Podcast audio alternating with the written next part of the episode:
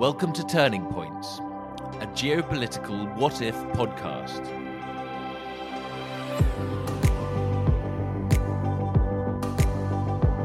Hi, welcome to Turning Points, the What If podcast, where we explore potential futures that might come about. Uh, in this first episode, we're going to be talking about what if China and Taiwan went to war.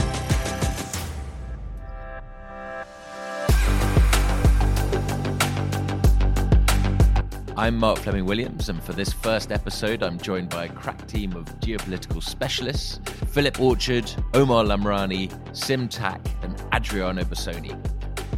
And so, without further ado, on to the first episode.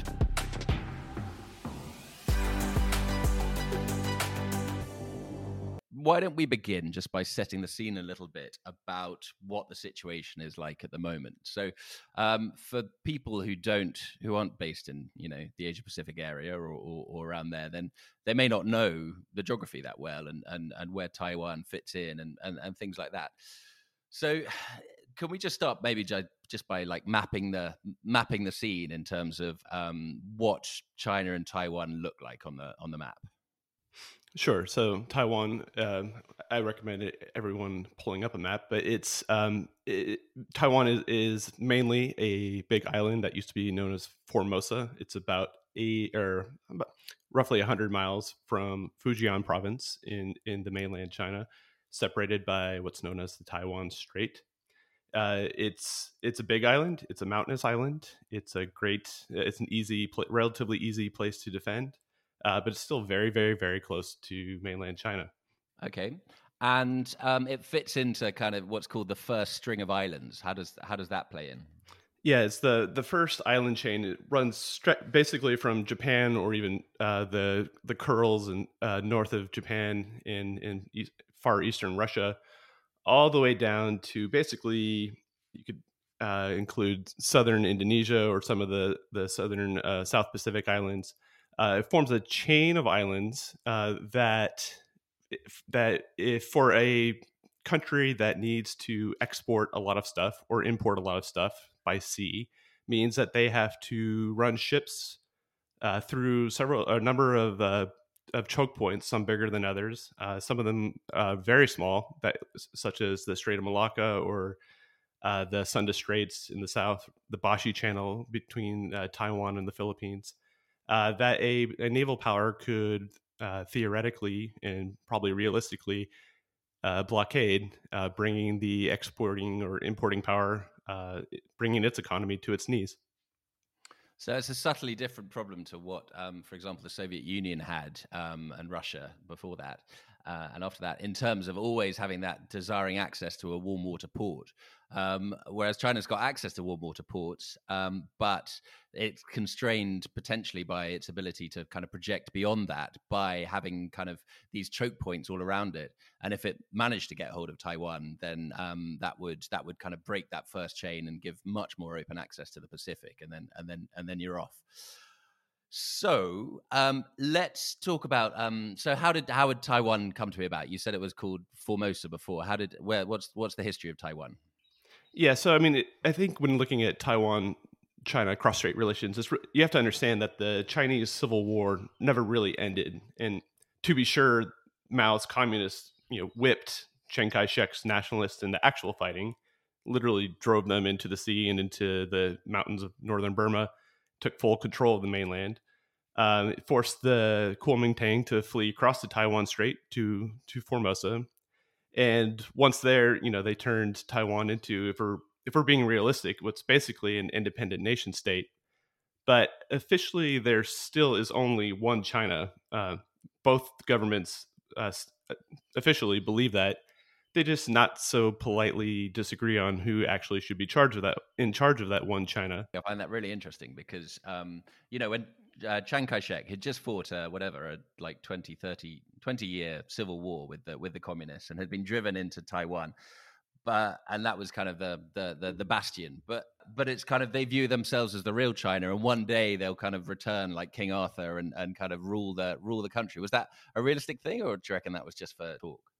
Yeah, so for what since 1949, since the split, one or both of the two sides have been actively plotting to reunite the two by force if necessary. In the first couple decades after the split, Mao's China was much, much too weak, much too bogged down with internal chaos to even to think seriously about trying to mount a difficult amphibious invasion of Taiwan. But if and in the first couple decades, if there was a risk of someone marauding back across the strait and restarting the war, it was probably Chiang Kai-shek, who just you know he always had a really bad case of island fever. Um, but he was held back by the United States, uh, despite the best efforts of General Douglas MacArthur, and um, and over time, Taiwan kind of went on to become the, to flourish as a, a pretty secure, wealthy, democratic state that kind of lost interest in reunification, but still tended to play along with the game. It's it's really yeah, as you say, it's it's well, it's very interesting from where we are now to imagine the idea of Taiwan being able to win against China, just considering the, the different sizes in, in everyone's minds. But obviously, China has changed a lot since then. So um, Mao always wanted to um, to retake Taiwan, um, but never kind of never got round to it, and it was always a very difficult one to to, to bite off. Um, and then China has just grown and grown and grown, and it's always been front of mind for China this this desire, hasn't it, to to, to retake? Yeah, uh, because while ta- Taiwan is basically fine with this weird arrangement, uh, even if it has to endure the headaches of you know not having a seat at the UN or not all the complications that come with not being able to have formal diplomatic relations with most countries, even its friends, or the humiliations of having to march out at the Olympics under the banner of Chinese Taipei or whatever. Um, mm-hmm. it's, it's basically fine. It doesn't. It's, it can live with the status quo. Uh, China, on the hand, is not fine with this arrangement. It will never be fine with this arrangement. Um, and that's because politically, for the Communist Party of China, the unfinished war is a gaping wound in its narrative of national rejuvenation. Uh, that the party and only the party is capable of breaking China's historical cycles of fragmentation. And as we noted, it's um, it's a it's a big strategic problem. Taiwan is basically a massive unsinkable aircraft carrier just 100 miles from Fujian, and as we noted, one that straddles China's most vital sea lanes, and one that's just happens to be cozy with the world's dominant naval power, the U.S. Okay, so let's let's talk about the US. Where does where does the US fit in, and perhaps kind of looking looking back as well as to how that's developed. So early on, uh, the U.S. was uh, officially recognized the Republic of China, uh, in other words, Taiwan, and, and Chiang Kai-shek's government as the, as the true one China. Uh, after Nixon and uh, at the beginning of the Carter administration, they formally switched sides once uh, and once U.S.-China relations formalized. But they paired that, and naturally that made you know Taiwan quite a bit nervous, and it also upset some other allies in the region like Japan.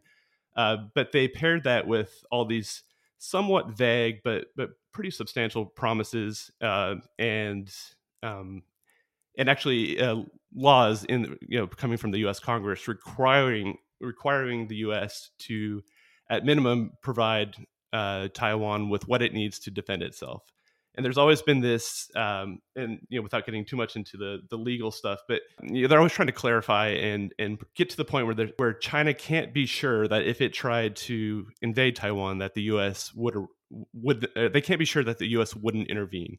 And so the the US like as with with all of its allies it it tries not to be too bound into to any particular course of action.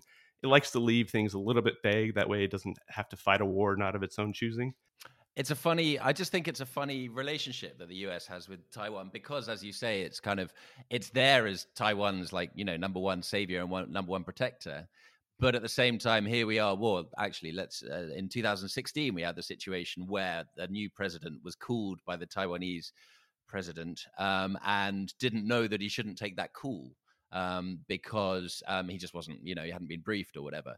But it's crazy to me that um, the US is there as this as this kind of over overseeing protector, but also hasn't officially recognized Taiwan as a country, and so as a result, the presidents can't talk. It's just this weird dichotomy for me.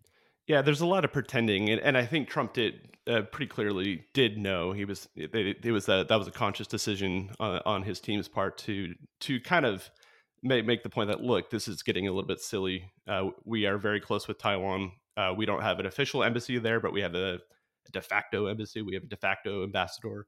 Uh, we have we do trade, we do all these things. Um, yeah, there's all it's an awkward.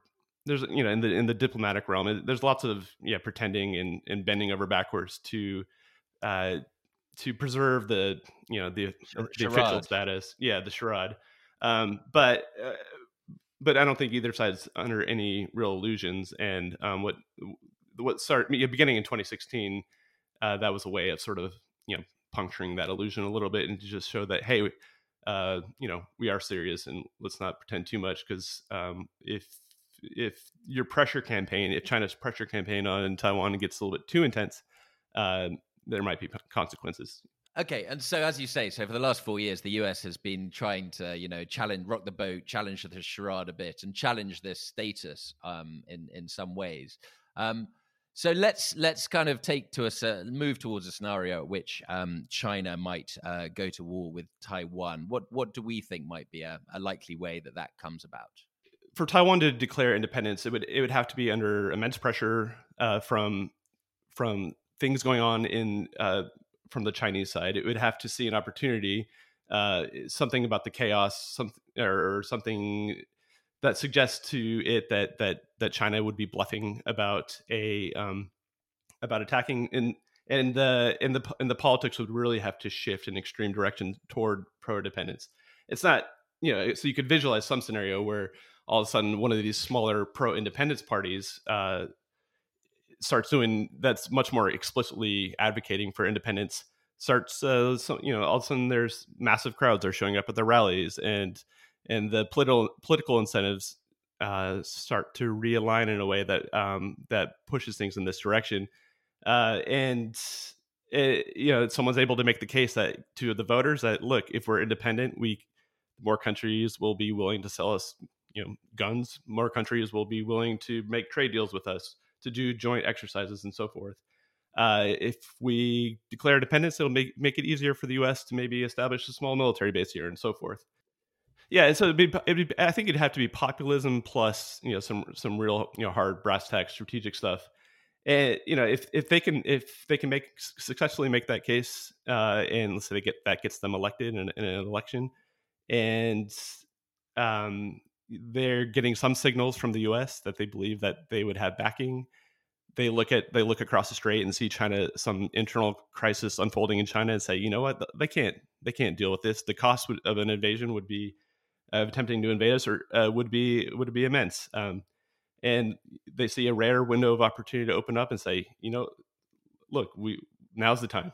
Let's put this. Let's stop pretending. Let's let's stop doing. Let's give up this charade. And then uh, one morning we all wake up and uh, there's a tweet from the new Taiwanese president and uh, saying, "Hey, yeah, we're independent," and puts the ball back into Beijing's court.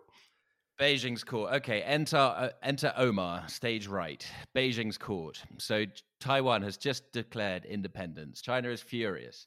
What are China's options? What's China going to do about it? Okay, so obviously, you know, we have a situation where the Taiwanese have declared independence. That is a, a, grave threat to the legitimacy of the party. That is a grave threat to Chinese strategic objectives. So Chinese action in this scenario is guaranteed. So what are the options available to Beijing? Uh, you essentially have uh, sort of a ladder of escalating uh, options in intensity and commitment, and that escalation is also matched by associated risk. So at the very bottom rung, we have something that is perhaps less than direct kinetic action or, or military uh, strikes, something like a blockade of Taiwan, uh, with the idea of pressuring the Taiwanese government to essentially back down and revoke their declaration. Um, and, and, so that, that's at the very bottom. And then you move up to actual military options, uh, conflicts, um, you have then you have uh, perhaps uh, an invasion of the outlying islands as a warning of what's to come next. Um, going to the going to further up to to direct strikes and bombing campaign of the Taiwanese island of, of Formosa or of uh, of Taiwan essentially to uh, with the same objective of, of forcing them to back down to revert to the status quo um, and to accede to uh, to to remaining with the one China policy understanding. And finally all the way up to um, a direct invasion with the with the with the objective of essentially putting an end to this to this uh, to this thorn on China's side and, and taking over uh, the island and, and planting firmly the Chinese flag on the island. So the first scenario is kind of the softest, and it's a blockade. It's just kind of turning the screw and trying to, you know, cause pain for the economic pain for the Taiwanese in order to try and, you know, get them on board, basically get them back into line and get them to perhaps rescind their declaration. Um, the second one, uh, and you brought into something, you brought, you mentioned something which we haven't touched on yet, which is that Taiwan, not just a big um, uh, mountainous island off the off the coast of China, it's also got lots of small islands, some of which are very close to the Chinese mainland, like literally just un- tucked under the nose of. Um, and they're all heavily fortified as well, but they're in place. So China can um, launch um, so option two is launching um, missile attacks, perhaps of these islands and also of the of, of the mainland. Uh, what would uh, and then option three is is a full invasion with all the pain and all the costs involved. Um, so the first and second would be kind of discouragement, and the third one would be actual trying to take over. That would be the difference, would you say? Of yeah, the first one is is discouragement, or or rather a, a punitive response to get them to back down. Um, discouragements would be something, you know, the, the, the, we're saying here that the Taiwanese have already decided to declare independence or have de- or have declared independence. So it's, it's more to revoke an action or to cause the Taiwanese to back down from an action. Uh, in, Taiwan, in that circumstance, the Chinese would be uh, very much looking forward to minimize the conflict and minimize the, the risks associated with the conflict, uh, minimize the damage associated with the conflict, hoping that Taiwan will see reason, if you will. The third one is going for broke. It's let's put an end to this problem. Let's invade and take over the island. Okay, cool. And so, if you were China, which of these three do you think you'd choose? So, uh, taking everything together, including the uh, the capabilities of the Chinese military as it stands, the Taiwanese defenses, and uh, the third key factor, which is uh, potential external involvement, uh, the most likely option, I would say, is the second one, the air and missile campaign. So what's what are the advantages and disadvantages? Obviously, the first one, the embargo. The reality is it won't last, and the Chinese know it. The Taiwanese know it. Everyone knows it. You can declare that embargo, but you know that the Taiwanese are going to challenge it. The the potential for that to escalate to the second rung or, or to escalate further into outright military conflict is almost guaranteed. So in that sense, uh, that's not unlikely to last. So really, it comes down to: Are we talking about um, a limited demonstrated conflict or where you punish Taiwan, to back down or going for, going for the full invasion. Now, the full invasion, the Chinese right now really don't have the amphibious capability. The risk is too high. It's is it possible? Yes, it's possible. Can they land troops? Yes, very likely they can.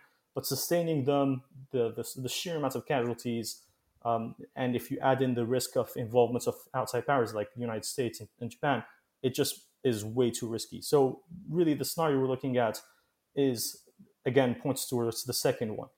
And so, um, perhaps, so it sounds like we're going to go for the second scenario, which is the missile attacks, which leaves the leaves the options open to, to escalate if needed.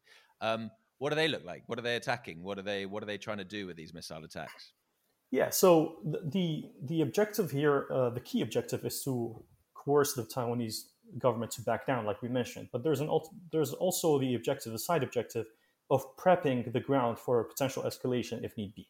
So um, you're going after symbolic targets, but also practical targets. Practical targets meaning you're you're trying to erode Taiwanese defenses, Taiwanese capabilities to allow for for easier Chinese military action down the line if needed. So what are you targeting? You're using your air force, you're using your your uh, your your missile batteries, your cruise missiles, ballistic missiles, to hit at naval bases, uh, air bases. You're hitting government targets, command and control, radar networks. You're even going after leadership targets uh, to to really convince them that this is a dire threat and they need to back down. Um, you're going after economic targets. You, it's really the whole gamut of uh, the whole list, right? You, and you're going after air defenses, the coastal missile batteries that could sink your ships if you do decide to escalate to a full invasion we're talking about a full-blown uh, missile and bombing campaign, um, significantly of, of, high, high intensity, uh, sort of going uh, going to uh, recent examples that, that might give sort of an example of this would be how the U.S. and coalition in the Gulf War really hammered the Iraqi army and Iraqi targets in anticipation of, of the actual land incursion. It seems to me the um, the personnel, the government uh, attacks, you know, they're trying to trying to take out the heads of state, um, is really interesting and really important in that a because it probably needs to happen first, unless you you rely you get really good intelligence afterwards. Because the minute there's some kind of missile attacks, then the then the Taiwanese heads of state are disappearing under deep deep bunkers, and then they're going to be impossible to reach. So that seems like a like a really impossible uh, important first step. Um, but then are there any others? Uh, do you agree? And are there any others which, any other targets which do you think will be most effective, in perhaps in terms of shock and awe, or, or kind of catching the Taiwanese by surprise, or something like that, which you really want to prioritize? Yeah. So the initial wave of strikes, uh, yeah, very very likely any leadership targets that they do go for uh, will probably be in the initial you know list of strikes. And and perhaps they, perhaps when we talk about leadership targets, we're more talking about um, uh, military commanders as well as uh, leaders that they view as problematic and, and perhaps won't back down. Because ultimately, you do want to leave someone in power that could decide to back down. And if so, if there is someone that they think may be more amenable to to to making the decision to back down, they won't be targeted. But but that first list of targets that they go after will be quite extensive because you want when you do want when China does strike, they want to strike in overwhelming force to to sort of both overwhelm the Taiwanese defenses and and to maximize the uh, the use of tactical surprise. So you won't have strategic surprise here because obviously if Taiwan declares independence, everyone's going to be on very very high alert towards Chinese action. So this is not a strike out of the blue type thing, but you still want that tactical surprise. You still want to when you do go to war to have that that you know element of surprise there at, at the lower levels. So you're talking about a massive strike that that obviously at the top of the list you have command command control uh, early warning radars, things that, that could really help the, uh, the, the Taiwanese mobilize their defenses, try to paralyze them, and, and, and that would uh, make it easier for you to, to strike down, down the list uh, as you go. China is currently pounding Taiwan with, with missile strikes and um, has tried to, might have taken out the leadership or might not, and is, and is hitting um, uh, important military targets. What's Taiwan doing? They're under attack. They've declared independence. Um, but what, what are they doing? How do they respond? Yeah, so uh, two key issues to cover in this is both the Taiwanese preparations before the conflict and Taiwanese actions during the conflict and what they might do. So obviously, the Taiwanese have been readying for, for such a scenario for a long time. They, they uh, especially as the Chinese military has grown stronger and stronger over the last two decades. So um, the Taiwanese, for instance, their air bases, a lot of them have tunnels where where the aircraft can can be stationed and and and and uh, you know uh, insulated a little bit against strikes. The, they have a lot of bunkers. Uh, they they have leveraged their mountainous terrain extensively to provide that added cover. So so that's the hard element. Soft elements is uh, things like camouflage, uh, being able to disperse your forces to to maximize the number of potential um, points that the time the Chinese had to worry about or strike um, you're, you're, talking about uh, things like using your air defenses and coastal missile batteries to, to move them around to forests and, and disperse them like that to, to be able to still stay relevant. Um, they won't be able to cover everything. A lot of thing, a lot of uh, their their their assets are going to be destroyed and damaged, but significant um, forces will still survive and, and and and survive for a while. So so the, the possibility for the Chinese to, to eliminate Taiwan's capabilities, defensive capabilities, in, in a matter of days is, is really not there. You need a sustained campaign. So, in terms of Taiwan, uh, I discussed a little bit about the preparations for conflict, but what do they do? What are they doing? So, it really comes down to uh, defend the island. And uh, without going too much into the, their doctrine or, or their defensive plans, uh, that, that includes everything from China all the way to Taiwan and defending the island proper. So, that includes striking at Chinese bases um, and destroying the missiles that are coming at them from from Chinese Chinese bases and attacking ports, attacking air bases, really disrupting the, the Chinese ability to launch that that attacks and, and escalate to invasion. Defending the strait using your your your missile boats, your your submersibles, your, there, there are few submarines that they have, their coastal missile batteries. Defending the beaches, which are heavily fortified, mined. Uh, they can be mined very quickly. They they are they have a lot of plans to rapidly uh, bring in forces to defend those beaches. all the way to the urban and mountainous fighting, and even guerrilla fighting if need be. So that's to defend the island, inflict casualties, and above all, buy time. You want to buy time to both convince the Chinese to back down through sheer casualties, but also to bring in needed aid. So if we're talking about a world where only China and Taiwan exist, even if Taiwan is, is an island, you can't have a war of attrition. You will lose. Taiwan, China is just too big. So, uh, you know, Taiwan just cannot sustain casualties indefinitely at the rates that the Chinese can. So eventually they will lose. So the name of the game is defend yourself like a porcupine until the lion, your friend, comes and helps you, which is the United States and potentially other allies. So, so that's that's Taiwanese game. Okay, great. It seems the Taiwanese um, have questions to ask because you're talking about, for example, striking Chinese targets and and um, trying to kind of interfere and get in the way of the of the you know impede the strike as much as possible. Um, and so to do that, part of that will be um, uh, presumably using Taiwanese chips, and part of it might be using Taiwanese um, fighters and, and bombers, which you've um, talked about. They have in bunkers and, and you know in, in mountains as well, in runways and mountains in some cases.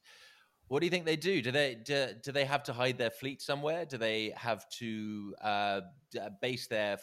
Would they prefer to base their fighters out of somewhere which is a little bit further away? I mean, do they? Is it a case of China will definitely get immediate kind of air superiority, so the Taiwanese will be really careful about getting a, a plane off the ground? What uh, can we say? Uh, can we say that with any with any security?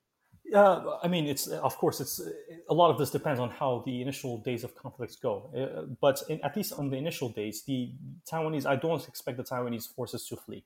Um, I expect that their, their air force is there to protect the island. It's otherwise, what's the point of having it at all? So um, the even if you are completely outmatched or in terms of you know numbers or whatnot, just the mere fact that you have fighters available to go up and, and pose that threat towards Chinese bombers uh, means that the Chinese uh, effectiveness is reduced because they have to assign escorts. Uh, their their aircraft have to carry air-to-air missiles instead of bombs. Uh, you know, instead of carrying the whole the whole plane carrying just bombs, you have to also carry missiles to defend yourself those kinds of costs are very important in, in, in the effect you can reduce uh, Chinese effectiveness. So, so yeah, I think for for at least the first days, if not weeks, of the conflict, I expect the Chinese to the Taiwanese, excuse me, to stand and fight.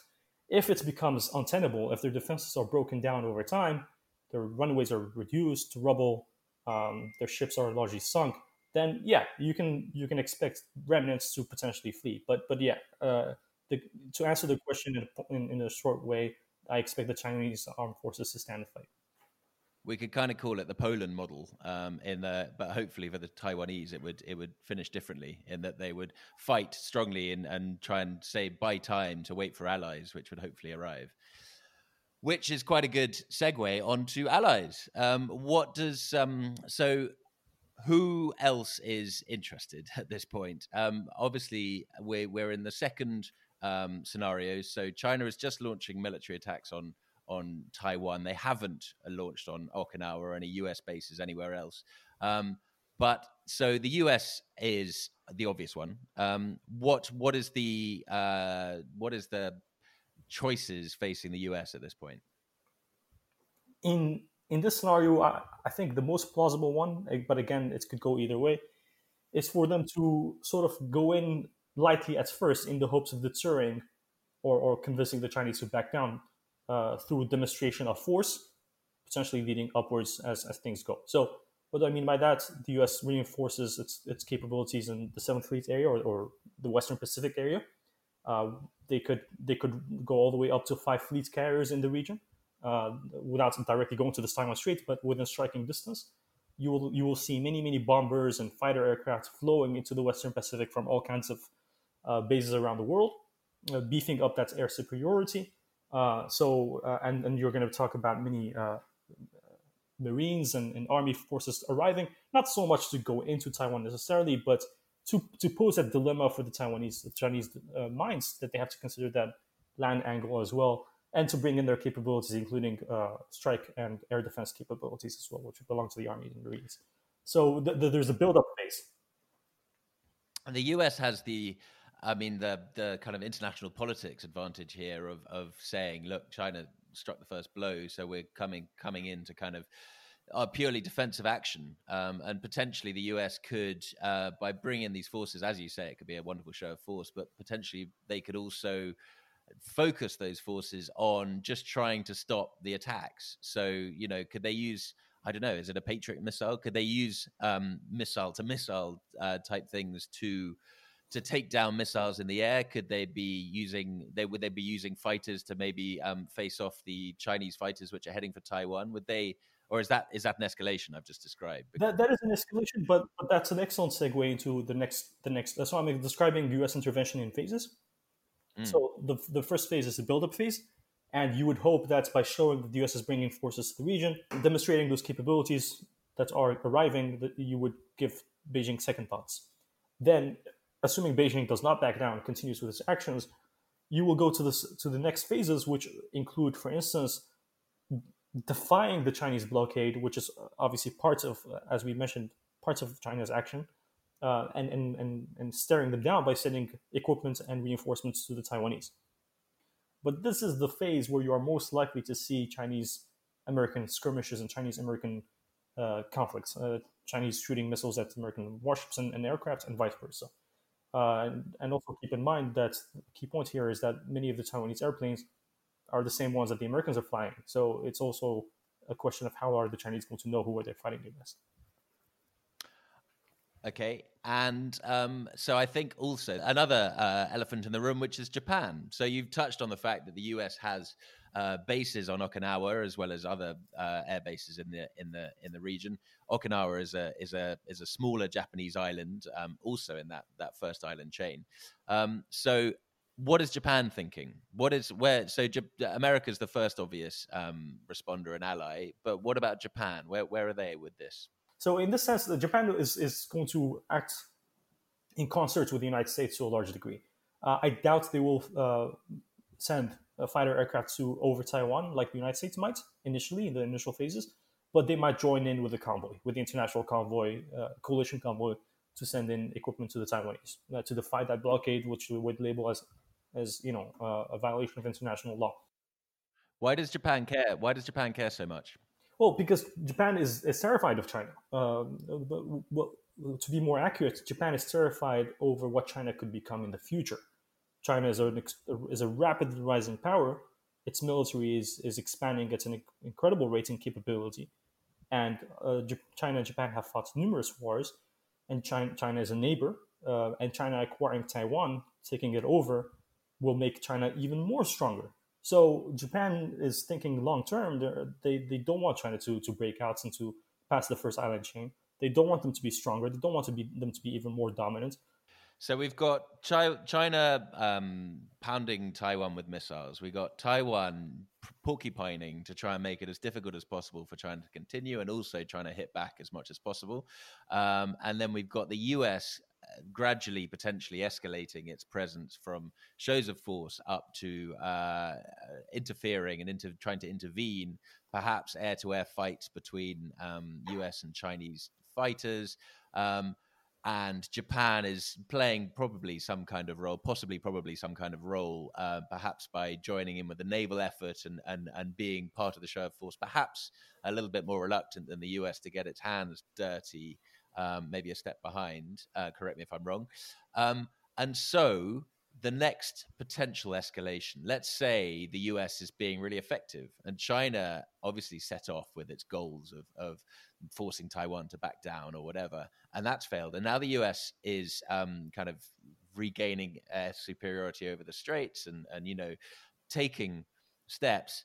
What does China then face? What what what um what what decisions does China then face potentially? So you could have the Chinese decision, for instance, to strike directly at U.S. bases. If you knock out the American bases in Okinawa, uh, uh, including the air bases and ports there, as well as in Guam, you really make it much more difficult for the U.S. to sustain that fight because of the geographic reality of, of the environment of, of the region where you don't have many air bases or many large air bases outside uh, that are in close proximity or within range of the Taiwan Strait beyond those two um, and in ports as well, where you, you need warships to go back and, and, and refuel and rearm. So, so just in that sense, China can make it more difficult by going after those bases, and that might be a decision that they take in the hopes of, of re- regaining that momentum again. There is a question mark, isn't there, about um, hitting each other in the you know in the in the land um, by um, you know the US hitting bases on on mainland China and China hitting um, like U.S. military assets. Um, so that is there, there's dangers of of major escalation if any side takes that move. Is that is that right? Yeah, I think you're alluding to the to the to the uh, to the nuclear question, which obviously um, is, is you know the, the maximum rung in that ladder that we mentioned earlier. We've reached a point where China is hitting at U.S. bases is, is going all out against U.S. warships, and there's no holding back, right, on the conventional stage. Then we're talking, obviously, at this stage, you're talking about the United States hitting Chinese bases in China's mainland, going after, um, you know, potentially flying all the way to to Beijing or close to Beijing, or flying deep into China to hit those missile batteries that are very long range, like the DF-21 missiles, uh, and, and, and, and etc. So you're talking about a situation uh, where China feels very much under attack and seeks to retaliate. Now, this does not necessarily mean that they automatically reach for the nuclear button. But like you mentioned, one way they could retaliate is to lob conventional ballistic missiles. Um, currently, they are nuclear for nuclear purposes.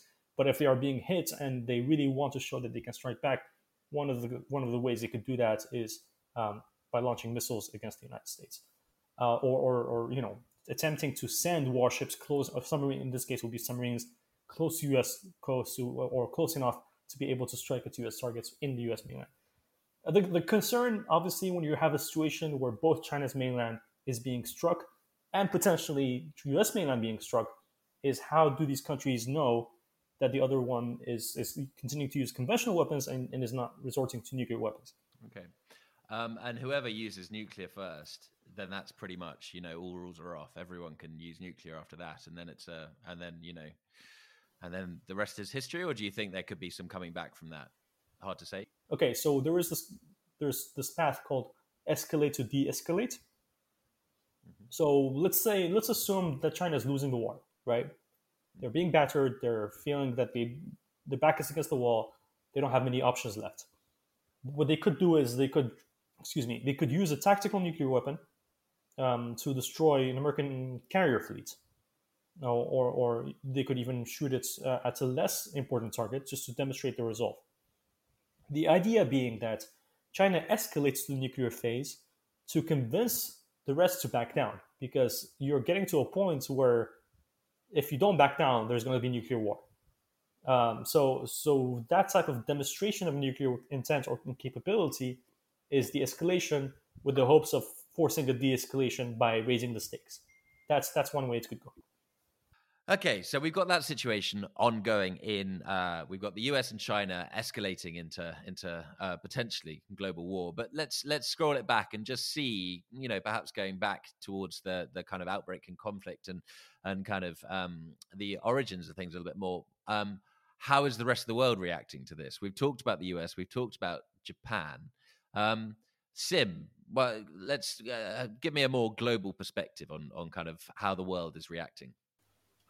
So I, I, think one of the main things that we want to keep in mind here as we're talking about a scenario between the United States and, and China developing into war um, is the entire world is immediately going to be looking at, um, you know, what position do we need to take? How do we need to position ourselves uh, as a part of this conflict or trying to mediate uh, some of the, the effects of this conflict? Um, obviously, within Asia, um, a lot of the actors we've already talked about, um, you know, Japan, uh, the Philippines obviously are going to be trying to define their role somehow. Um, but when we're expanding that further, uh, we've got countries like India, Australia, and, and the broader region uh, around Asia that are going to be trying to um, either take advantage of uh, China's preoccupation in this conflict um, to to either um, attain their own objectives that they have been holding for some time, uh, or you know try and isolate themselves, trying to make sure they don't get hurt uh, in, in this conflict, so to speak. Um, but beyond that, you know, beyond the region, of course, we're we're going to be seeing countries in in Europe, NATO as an alliance, trying to figure out what is our role in this world. How do we actually um, present ourselves as a part of a, a U.S. alliance, or do we want to maintain trade with China? So a lot of really deep and important questions for for everyone, I think. And so, what do you think, considering China's role in the world, what do you think the primary thinking would be? Oh, well, China and the US's roles in the world, and their and their kind of their different powers in terms of you know economic, military, whatever. Do you think different countries will be all be faced with the same calculus, or, or depending on you know where where you sit in the world, how do, what do you think will shape those choices? Uh, I, I think that that position of where where those countries are situated is going to dominate the way that they respond. Um, I mean, let's take Australia uh, for starters, uh, perhaps, and, and uh, Philip uh, will be able to talk a lot more about that. But um, as a country located so closely to Asia, as a country that has been very actively involved in, that power competition with China, um, it, this development of war around Taiwan becomes a major uh, pivot uh, in, in its future. The naval the naval thing is interesting because um, we've got this kind of nascent, uh, this this kind of sleeping potential alliance, which which everyone's been watching for for several years now, which is the Quad, which is uh, Australia, Japan, America, and uh, India. And um, whether Australia is part of the Quad or not has been a kind of will they, won't they? And well, it has been part of the Quad, but India has um, only this year, for the first time, invited Australia to be part of the Malabar exercises, which is kind of naval exercises. Um, but so that you know the fact they've been kind of uh, acting together um, in these kind of naval exercises might make it kind of second nature for them to to join in. Philip, what what do you think? Is the quad is the quad does it come come to life? Do all these do all these players um, kick into action at this point? Yeah, so I think with um, India and Australia, and you could probably throw Singapore in, in there as well. Is uh, none of them would, would, I think they all would be extremely leery of intervening directly in something in the operations to actually like defend Taiwan. But there's an uh, but they also would be very leery of a future in which China wins, in which China is uh, pushing ever more aggressively outward.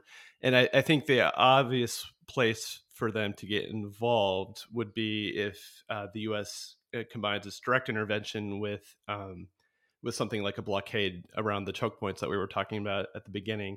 Uh, Australia coming up from the south, and then India leveraging its Andaman and Nicobar Islands and, and so forth to help uh, shut down the Strait of Malacca.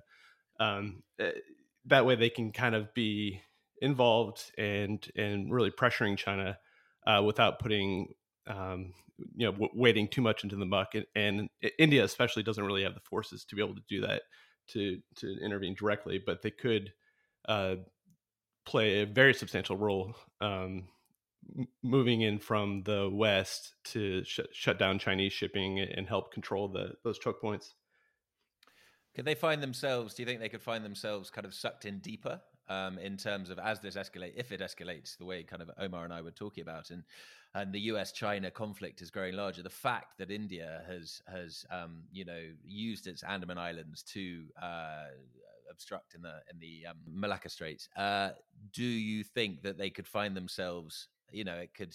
Can we see this generally? I mean, for everyone, for Sim, you, can we see this develop into into kind of forced alliances because it's developing, and so they have to harden as a result? Well, I think the interesting choice that these countries are presented with is if you have the United States engage in a, in a naval conflict with China, does this present the opportunity for those countries to to gather their resources essentially and um, degrade Chinese naval power as much as they can? Is, is this their opportunity to reverse the the surge in Chinese cap- capabilities that we've seen over the past decades? And so, what about NATO? Um, so, NATO obviously is an alliance in in um, in situ. It exists. Um, it's built for uh, originally for dealing with with the kind of Soviet threat, um, but uh, and you've got France and Germany, which have got perhaps slightly more ambiguous attitudes towards the strategic confrontation with China. Um, do we think NATO could could kick into action and and take a take a role, or or is it going to be is it going to be struggling? Um, Adriano, are you are you there? It will be an extremely awkward situation for uh, America's allies in Europe. I, I think that uh, the EU as an entity will try to stay away from from any uh, military intervention in in in, in China. Uh, of course, with this being the EU, there will definitely be room for uh, diplomatic reactions, strong criticism, potentially sanctions against China, but it will be a very uh, divisive issue for, for the EU. We have to keep in mind that some countries like um, Germany have very strong trade and investment uh, relations with uh, China, whereas many countries in Central and Eastern Europe are connected to China through investments. I mean, uh, China's uh, Belt and Road Initiative, for instance, has many projects in Central and Eastern Europe. So countries uh, in the region will will try to avoid anything that would sever their economic and investment ties with China. So all in all, it will be a very very awkward situation for the European Union. Um, maybe we could see a repetition of what happened uh, when the U.S. invaded Iraq in, in 2003 where um, some countries in, in, in the EU, some NATO member states um, sided with the US, while big ones like France and Germany decided to stay out of it. Um, and we have to keep in mind that, of course, there will be an issue of whether or not this represents an Article 5 situation that, that should trigger the clause of um, collective defense. And I think that if this is just the US protecting its ally, in this case, uh, Taiwan, it would be seen by most European as uh, an American war of sorts, like the Iraq war was, and, and not necessarily as an aggression against NATO that triggers a, a reply um, from the from the entire alliance. Um, the UK will be in a slightly different situation. I don't know, Mark, what you think of it. I feel like the the situation might be changing in terms of kind of um, how the UK feels. Well, I mean, obviously, how the UK sees itself in the world is is kind of by definition in flux at the moment because it's just had a massive personality crisis of some sort. But even with regards to China as well, we saw in kind of 2015, 2016, I want to say. Um, the Cameron government made big moves to kind of economically reach out to China and travel, and Xi Jinping came and came to the Manchester City training ground and things like that, things like that. But um, I since that Theresa May's government um, and uh, Boris's government probably as well have been a little bit more um, uh, China skeptic and, and hardline with China. So I wonder if the push came to the shove. I wonder if Britain might there might it might be possible to sell some kind of I don't know. It's obviously nothing like the Falklands, but a kind of Falklands style naval expedition to try and, um, you know, to to to save plucky little Taiwan, like uh, like Belgium and, and and Poland before them.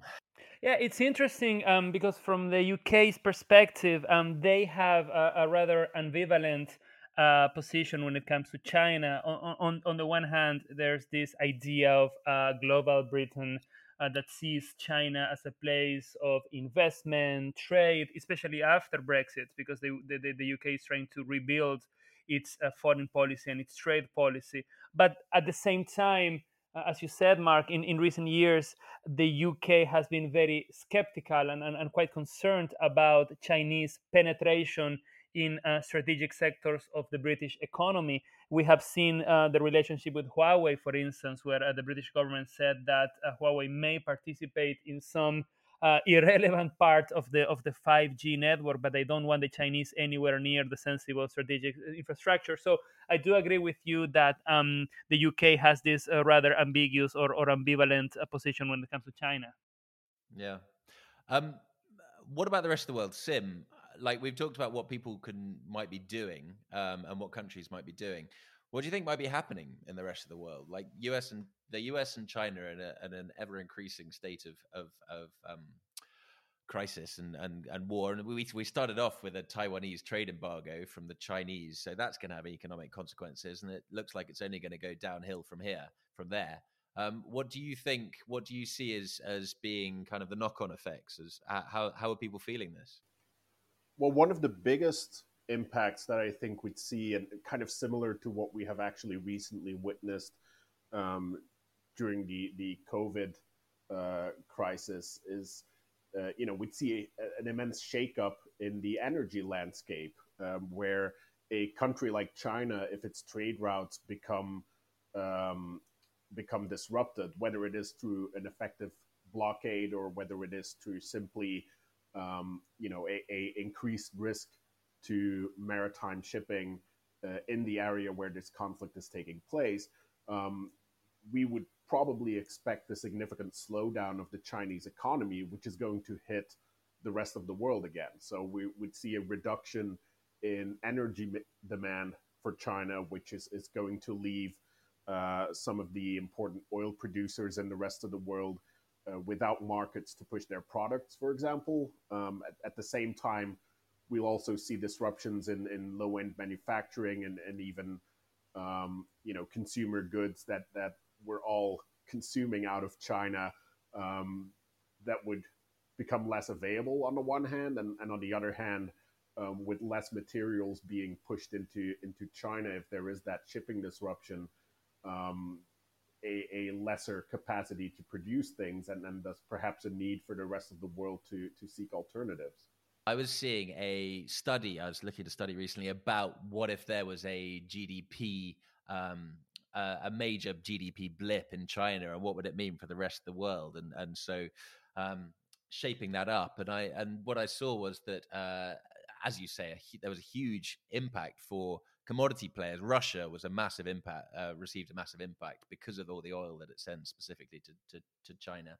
Um, but also some smaller local players like Singapore and and and Thai, well, Thailand is another commodity play. Um, Argentina as well were were were, were majorly hit. Um, just because that market um, for for the for these commodities would would just disappear overnight.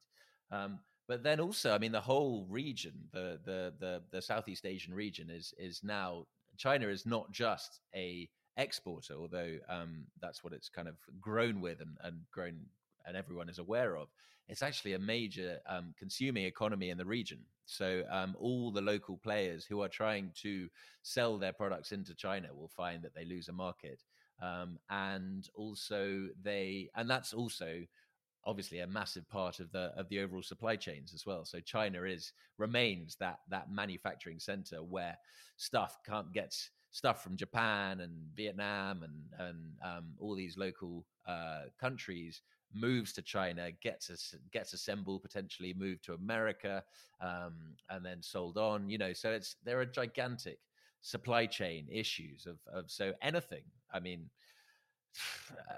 As you say, all the consumer products, but I, I, it's it's it's huge numbers of products. It's across all sectors. Um, and just finally uh, on this, from my from my side, the the the financial aspect as well. Um, we would probably in a major war like this, it would be it would be a very interesting test in 2000 and, uh, in 2008 when when that economic financial crisis hit. Then um, every but some people before, beforehand were predicting that um, uh, money would gush out of America because of America's big current account deficit. But when the push came to the shove, um, money flowed into America because the U.S. remained the safest place in the world, and the safe and the and the U.S. Treasury remained the safest asset. And obviously, every time something like this happens, it's a new test. Um, but my suspicion would be that the same thing would happen again, even though it's the U.S. which would be involved in the war. Um, and in and in 2008, the U.S. was the epicenter, an epicenter for the crisis. So so you know. Um, but so that would mean that the dollar would become very strong. Um, a lot of again these smaller, uh, smaller countries, um, particularly the ones perhaps in Southeast Asia around China, um, would uh, find their currencies being very weakened just when they're struggling to export to their to their market in China. I think it'd be very painful for them.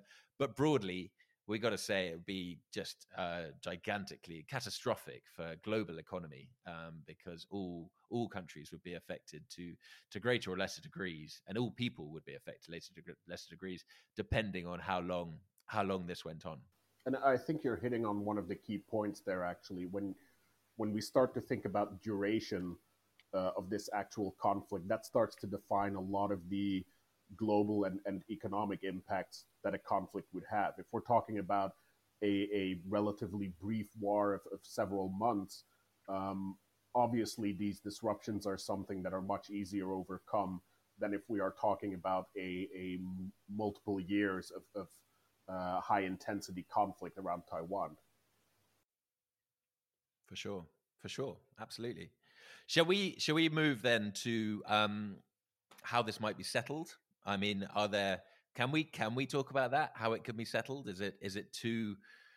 there's too many moving parts. Um, but I don't know, Omar. Do you have any thoughts on on apart from obviously all of us eating, um, you know, dust um, in in in wasteland, dystopian wasteland? are there any any ways that this might be settled in in in you know ways where we all survive? Yes, yes, of course. Um, I mean, look, ultimately, it can either go two ways, right? Uh, aside from what nuclear escalation, which is a possibility, but hopefully a remote possibility. Um, either Taiwan backs down um, and drops its declaration of independence and removing the uh, the incentive for China to continue its its its its fight, um, or uh, the other subset of that is the conflict escalates towards a full Chinese invasion, um, with the U.S. largely sitting it out, and and the Chinese taking over Taiwan, which is more of a remote possibility in, in nowadays. But but uh, but the first, essentially, the first overarching ending is a Chinese um, political victory, if a Pyrrhic victory for sure, as the losses are going to be immense, both in terms of the economic costs as well as military losses. But a victory in the sense that they get their political objectives achieved. The second aspect, uh, the second outcome is that the Chinese essentially realize that they're not going to achieve their objectives, that the cost is just too hard, too high, and they back down. They don't now. They, they there's a way for them to back down without outright renouncing future conflicts or future uh, military conflicts. In the sense, you might have something akin to what happened in the Korean War, where you just get a, you just get you know a stalemate where the Chinese know that they have no chance of convincing the Taiwanese to back down right now. They have no chance of taking over the island the uh, the Americans have come, the uh, the Allies have come, the cavalry has arrived. Essentially, Taiwan will stand strong. So in that sense, you you basically have the Chinese giving up and deciding that they will wait for another time to to uh, attempt uh, attempt to take over or attempt to get the Taiwanese back down. I what I see as a very remote possibility um, is the Taiwanese uh, is the Chinese recognizing Taiwanese independence. I see that as very unlikely but something that could happen if the Chinese are really, really badly hit and, and are given a list of demands, for instance. Okay, well that's promising. That's um, there's some there's some hope in that. Um, and okay, so let's say uh, so that let's say that leaves us with two possibilities uh, broadly, which is that China succeeds in its goal well three possibilities. China succeeds in its goals by uh, taiwan backing down. Two china ends up occupying taiwan and is set for life set for the future. Um, and uh, three china has to uh, back down and allow taiwan to be independent that's a potential future as well what is what is for sure in this new world that we're in now that now that the us and china have gone you know toe to toe over taiwan um, is there anything we can say for sure is is definitely a new truth? Sorry, if I can tack onto that one. Um, I, I, don't know if we necessarily have any certainty about a certain uh, a, a, truth that emerges from this conflict, but I think we can we can definitely outline two specific aspects uh, in which the world might change as a as a result of this conflict. So, um, if if we look at um, the actual balance of power on a global scale, um, China and the US being uh, perhaps the main military actors in the world right now, um, a conflict like this will, will surely um, affect their ability to project military power uh, in the future. And in these different scenarios that we're talking about, um, I'm assuming that we're seeing some different levels of, of uh, military power that remains on each side. Um, but then the second portion, separate from those capabilities, um, is the the international rule set that countries have, um, you know, governed the international theater under, um, where a decision by China uh, to attack Taiwan over its uh, its claim of independence, um, I think presents a new reality to the world where um, kind of similar to, to Russian action in Crimea, as, as Adriano mentioned before. Um, Russia challenged the, the international norms, and in this case, we see China doing the same. So, do we start to see a more anarchic world where um, where military power once again starts to define um, the the course of action more often, or uh, do we see some way for the international community to salvage those rule sets after the conflict is over? That that was what I was thinking. Is if the U.S. and Japan jumped in, that would mean and and fought China to some to whatever extent. Like that would be the first great power war in almost a century, right? And if both, you know, depending on what capabilities and ability to stomach, co- you know, the cost of war and so forth, um, it would be a seems like it would be a profound new introduce a profound new paradigm going forward in in which um, this sort of the, this long peace, you know, that the great power peace that the world has been in is suddenly no longer the assumption that that will just continue to last will be gone, and I think countries will, you know, across the world would would be incorporating the risks of a major, conf, you know, outbreak of conflict breaking out um, much more realistically into their calculations. And what does that look like? What do people have to? What does a country? What does an independent country have to do to protect itself from that world, which they don't have to do right now? Well, I think one of the big things that we could see is is China actually itself changing its its behavior internationally radically.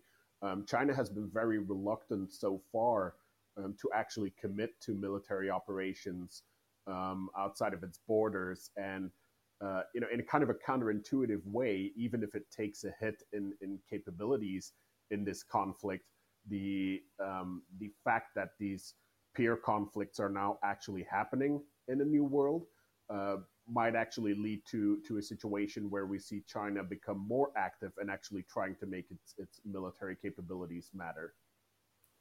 Yeah, and actually, these points um, segue nicely into into a comparison I was going to make a little bit with with Germany in World War One in the sense that um, whatever outcome it is, whether China wins or is deter is uh, or the coalition arrayed against China wins, if you can call such a conflict a win, given the cost, um, this will be the first phase. This is not the, this is not peace in our times. This is not the end. Um, you will have if China takes over Taiwan, you will still have that China problem issue, China rising power, um, facing off against, in this case, a, a relative weakening of the U.S. position um, in, in that great power competition. And so the likelihood of another round two of fighting as China expands further, even beyond the first island chain, deeper perhaps to the second island chain in the Pacific, is there. If the uh, Chinese lose, then you have so, something akin to what what happened with Germany after it lost the First World War One, which is you know the desire to to to take back or to avenge itself or to restore its its its, its primacy or, or and power is still going to be very much there.